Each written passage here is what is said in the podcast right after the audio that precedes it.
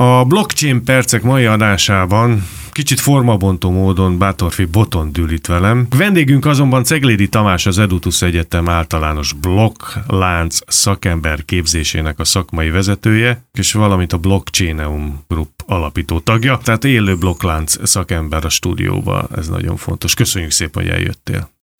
Köszönöm szépen, hogy itt lehetek. Így van, és azt gondoljuk, hogy ez egy nagyon fontos téma az edukáció egyébként minden területen, de különösen akkor, amikor kialakul valamik, valamilyen jelenség körül egy nagy hype, úgy, mint ahogy a blockchain és főleg a kriptovaluták között alakult az elmúlt években, akkor erről tud állni egy olyan állapot, hogy először már kialakul az érdeklődés, már elkezdenek az emberek befektetni, ilyen szolgáltatásokat használni, de egyébként az ismeretek azok még nem elég mélyek, úgyhogy ebből a szempontból az, hogy minden erőforrás nyilván az interneten is lehet állni hiteles erőforrásokat, de főleg egy szakmailag hiteles képzés az, az elengedhetetlen, úgyhogy minket az olyan érdekelne, hogy egész konkrétan nálatok hogyan született meg ez az elképzelés.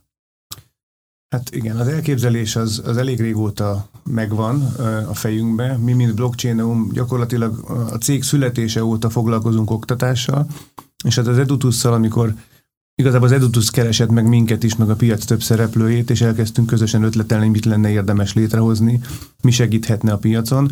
És hát pontosan ezek a hype ciklusok, amiket te is említettél, segítettek leginkább ebben. És hát mint az elején a beszélgetésnél elhangzott, hogy 2017 óta ezt csináljuk. Lényegében a média érdeklődéséből is tapasztaljuk, hogy ezek a hype ciklusok hogy jelennek meg, és hát a, az oktatásainkra, a képzéseinkre való jelentkezések is pontosan ezt követik le, hogy mikor éppen hol tart a hype ciklus. Tehát a gondolat az az volt, hogy mm, Számomra szerintem tipikus jó kér, példa kérdésre és, és, a, és a hype-ra, meg a helyzetre, amikor kérdezték különböző előadásaim után, hogy van elég blokklánc szakember Magyarországon. Én mindig visszakérdeztem, hogy miért blokklánc projektek vannak, és ugye hát nem voltak, most sincs annyi, mint, mint kellene, vagy mint mondjuk máshol van. És ennek alapvetően az az oka, hogy technológia az rendelkezésre áll, nincs technológiai kérdés, mondhatjuk ezt kicsit nagy mellénnyel, de alapvetően az üzleti döntéshozók, nem beszélve az átlagemberekről, nem tudják, hogy ez, hogy ez mit jelent. Tehát a, a technológusok, az IT szakemberek mondják, hogy ők, ők meg tudják csinálni, hát kérjetek. De hát amíg nem tudunk kérdezni se, az, az jelenti elsősorban a gondot. Tehát azt gondoltuk, hogy létre kell hozni azt a, azt a összekötő platformot tulajdonképpen, vagy azt a, azt a logikai segítséget, hogy, ahogy, ahol az üzleti világ, a vállalkozók megtanulnak megtanulják a logikákat megérteni, és tulajdonképpen eljutnak odáig, hogy specifikációt lehessen adni egy-egy projekthez. Tehát ez volt az alapgondolat.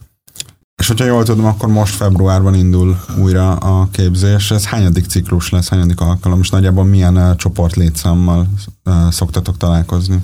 Hát mondhatom, hogy a csoport létszám átlaga az olyan 8-10, attól függ, hogy most uh, mennyi lesz a létszám. Sajnos uh, a, har- tehát a harmadik képzés lenne, de a Covid miatt nem tudott elindulni. Most azt látjuk, hogy 10 fölött elképzelhető, hogy akár 20 fő is lesz a létszám.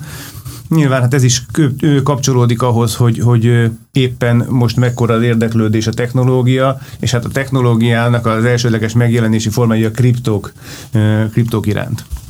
És hogyha jól láttuk, akkor azért az oktatás lefed elég sok témát a blockchain világán belül, tehát ez egy átfogó képzés szeretne lenni, nem egy nagyon specifikus valami. Úgy láttam, hogy jogi vetületek, gazdaság, a blokklánc történelme, matematikai és technológiai alapok is jelen vannak, tehát akkor itt van egy olyan szándék, hogy aki erre a képzésre elmegy, az kapjon egy nagyon erős alapszintet minden területen, és később mondjuk ezen elindulva tudjon akár elhelyezkedni, akár csak mondjuk egy pénzügyi szektorban dolgozó szakember mondjuk a munkáján belül nagyobb szakértelmet felhalmozni ezen a területen, vagy kon- konkrétan milyen célcsoportot uh, targetáltok ezzel a palettával? Elsősorban az üzleti közegre célzunk vele, tehát a cél, hogy egy közös nyelvet hozzunk létre, amivel a, a, az IT szakemberek, az üzleti döntéshozók és vállalkozók, projektmenedzserek megtanulnak kommunikálni. Ez azt jelenti, hogy mentális modellalkotásban segítünk. Én alapvetően üzleti stratégiákkal foglalkozom 15, vagy lehet, hogy sajnos már 20 éve is, és ami a feladatom mindig, hogy megértsem a problémát, közérthetővé tegyem, és gyakorlatilag előemésztve a, a, az üzletfélnek el tudja magyarázni, hogy ő mivel szembesül, és erre milyen megoldásokat lehet találni. Tehát ezt sokféleképpen tudjuk csinálni, és lényegében itt is erről van szó. Van egy születőben lévő forradalmi technológia, amit kevesen értenek. Teljesen új nyelvezete van, mindenki más, a hátterétől függően más mentális modellt ö, állít föl, és ö, sokszor elkommunikálunk egymás mellett. Ehhez kell ezeket a mentális modelleket megadni egymásnak. A blokklánc technológia ö, megalapozottságát és egyáltalán szükségét is akkor tudjuk igazolni, ha elmagyarázzuk, hogy hogy, hogy alakult ki a pénzügyi rendszer, amiben, amiben jelen pillanatban élünk, milyen problémákkal szembesül, és erre milyen válaszokat kínál a blokklánc. Ha el tudjuk magyarázni ilyen, ilyen granny proof, tehát úgy, úgy el tudjuk mondani, hogy a, hogy a nagymamám is megértse, és ö, akkor értünk igazán valamit. És a blokklánc technológián belül is vannak ilyen, ilyen alapvető logikák, amit különböző szlengek és különböző gondolati modellek mellett máshogy értelmezünk. Például az ICO-k voltak 2017-ben, amik a nagy hype-ot adták, ezek a smart contract vezérelt token kibocsátások. Na most mondtam egy definíciót, de ennek ezer másféle definíciója van. És 2017-ben azt gondoltuk, hogy ennél testidegenebb és fura logikájú dolog nincs. De hogyha azt úgy nézem, hogy ez gyakorlatilag egy termék előreértékesítése, tehát ez egy marketing kampány, amelyben a terméket előre értékesítjük. Akkor, akkor szembesülünk azzal, hogy hát közben kriptoinfluenceré előlépett Elon Musk is ezt csinálta például a, a saját ö, autógyárával, nem tudom, hogy mondhatom-e a, a Tesla-val, ugye gyakorlatilag a gyárral is, meg az autókkal is, de gyakorlatilag, hogyha crowdfundingként fogjuk fel az ICO-t, a közösségi finanszírozást is egy viszonylag trendi és új ö, üzleti logikának vagy modellnek gondoljuk, de az adakozásból felépített dolgok, mint a, a szabadságszobor Amerikában, vagy korábban a köv, könyvnyomtatás, illetve a könyvek készítés és adakozásból jött létre, és gyakorlatilag ott is ugye előre szedték be a pénzt. Tehát, hogy ezeket megpróbáljuk megérteni, hogy mi, van, mindennek van a történelmünkben valamilyen előzménye, akkor, akkor egész más, hogy viszonyulunk hozzá, hogy igazából nem arról van szó, hogy itt egy, tehát a semmiből ö, született itt meg valami, hanem a, a meglévő, korábbi ö, létező modelleinkhez nyúlunk vissza, és ezeket adaptáljuk a mostani technológiánkkal. Gyakorlatilag, ha blokkláncot kell ilyen módon elmagyarázni, akkor azt szokta, nekem a kedvenc példám, hogy amikor költözünk egyik lakásból a másikba, egy cipős dobozba elkezdünk bepakolni, ott tömörítjük benne a, a dolgainkat, rárakjuk a tetejét, és rárakunk egy matricát. A blokklánc is ezt csinálja, és a következő blokkot, a következő cipős doboz ráteszi. Gyakorlatilag a, annyiban különbözik a, a blokklánc attól, hogy mi gondolkozunk, hogy a címkék tudnak kommunikálni egymással, ezzel a úgynevezett hashlinkkel.